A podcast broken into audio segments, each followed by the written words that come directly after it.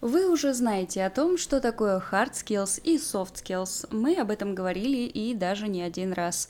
А сегодня я расскажу вам об еще одном уровне навыков Meta-skills. Это понятие довольно новое, поэтому вполне вероятно, что вы его не слышали. И да, я прекрасно понимаю, прямо сейчас жизнь кажется немножечко сложнее, но не спешите переживать, конечно же, мы во всем разберемся. Потому что почему? Потому что это среда, мои чуваки, а значит самое время поставить лайк и подписаться на мой телеграм-канал. Согласно исследованию, проведенному по заказу Skills Development Scotland, Мета-навыки – это навыки верхнего уровня, это сверхнавыки, которые необходимы для того, чтобы развивать все остальные навыки.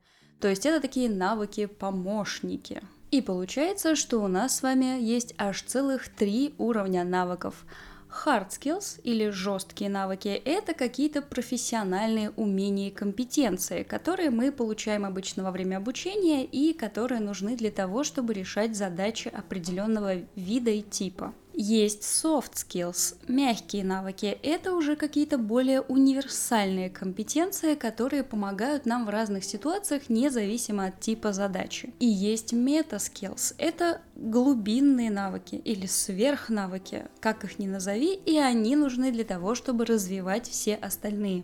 Считается, что каждый тип навыков необходим для своего уровня задач. Операционный уровень – это hard skills – Тактический уровень – это soft skills, и стратегический уровень, глобальный, это meta skills. Идея мета-навыков появилась аж в 1997 году. Автором ее является Эми Миндл, и также она является автором книги «Психотерапия как духовная практика», в которой впервые и упомянули такое понятие, как мета-skills.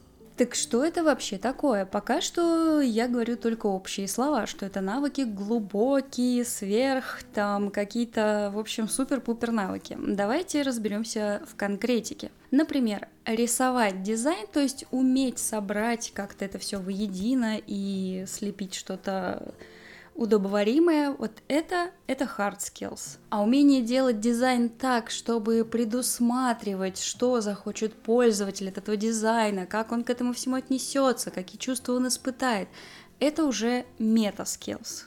То есть считается, что Meta skills — это навыки, которые помогают нам в том числе производить инновации. У всех нас так или иначе есть эти самые мета-навыки, но уверена, что далеко не каждый из нас развивал их целенаправленно. В школе этого не преподают, в принципе, курсов по этому поводу не так-то много, а работодатели чаще всего считают мета-навыки просто софт-скиллами. И как бы получается, как будто иметь их достаточно здорово, но в целом вообще не обязательно – Хотя на самом деле именно мета-навыки помогают нам идти вперед к инновациям и новизне.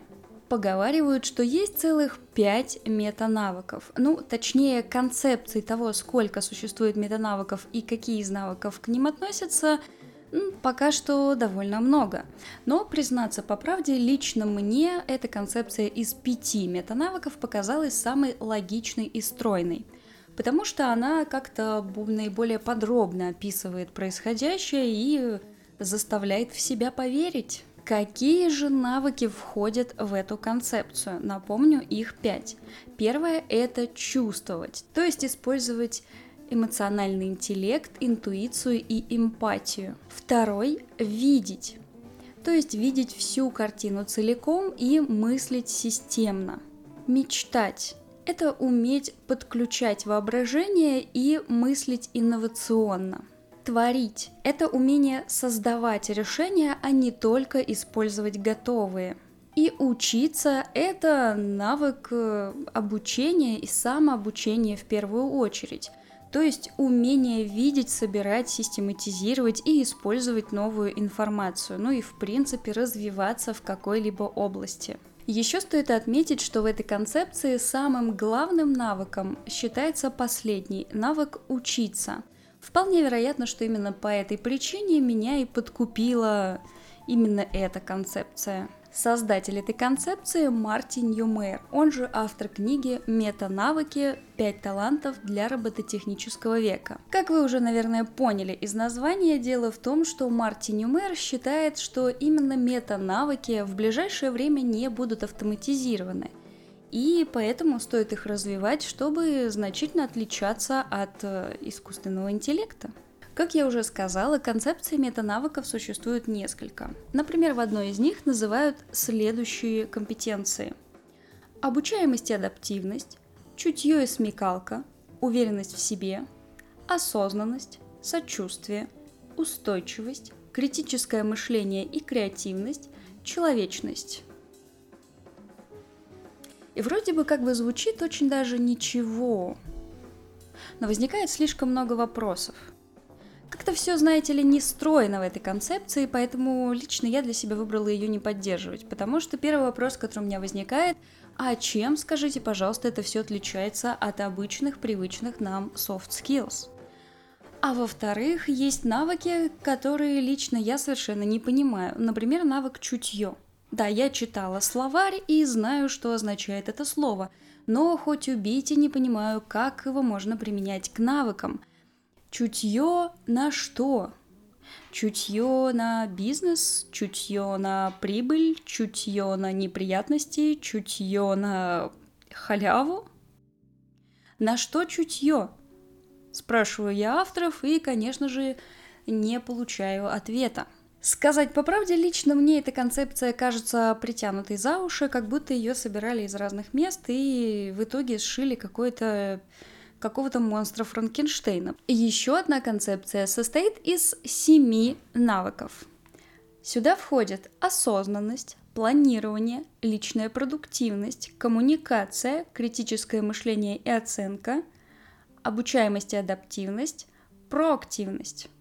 Да, здесь опять та же самая хитрость, когда в рамках одного навыка склеивают два понятия, которые в принципе различаются и могут быть даже очень удалены друг от друга. Ну, например, насчет того, что обучаемость и адаптивность должны стоять в э, одной ячейке, лично мне хочется поспорить. Ну, видимо, у меня настроение такое сегодня поспорить.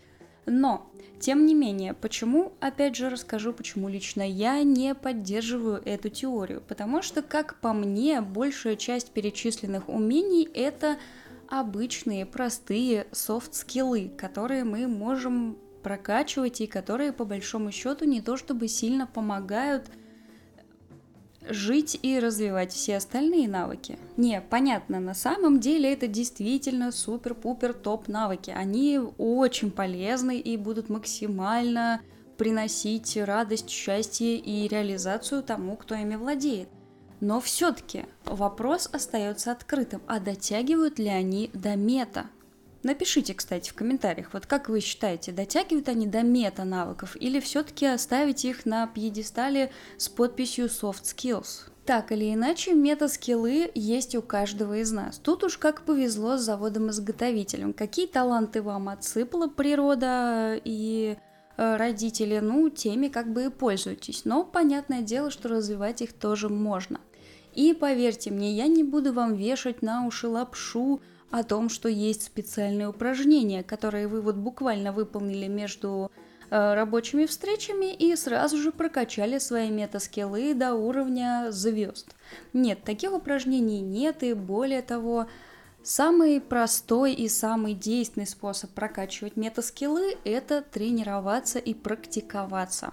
То есть, да, не просто писать свои эмоции на листочке и анализировать их, сидя в тишине и спокойствии – а в том числе бросаться грудью на амбразуру э, для того, чтобы проверить, а насколько-то у вас это прокачано и что можно с этим сделать, чтобы развивать. Ну и знаете, это будет звучать немножечко горделиво, но я считаю, что наши встречи по средам в том числе прокачивают и мета-скиллы тоже. А все почему? Потому что мы с вами каждый раз говорим о каком-нибудь навыке, каком-нибудь, какой-нибудь компетенции, методике, ситуации, то есть обо всем, что может пригодиться и обязательно пригодится вам в жизни и работе. Считаю, это достойно лайка. А я прощаюсь с вами до следующей среды. Пока-пока. Чик-чик-чик-чик-чик.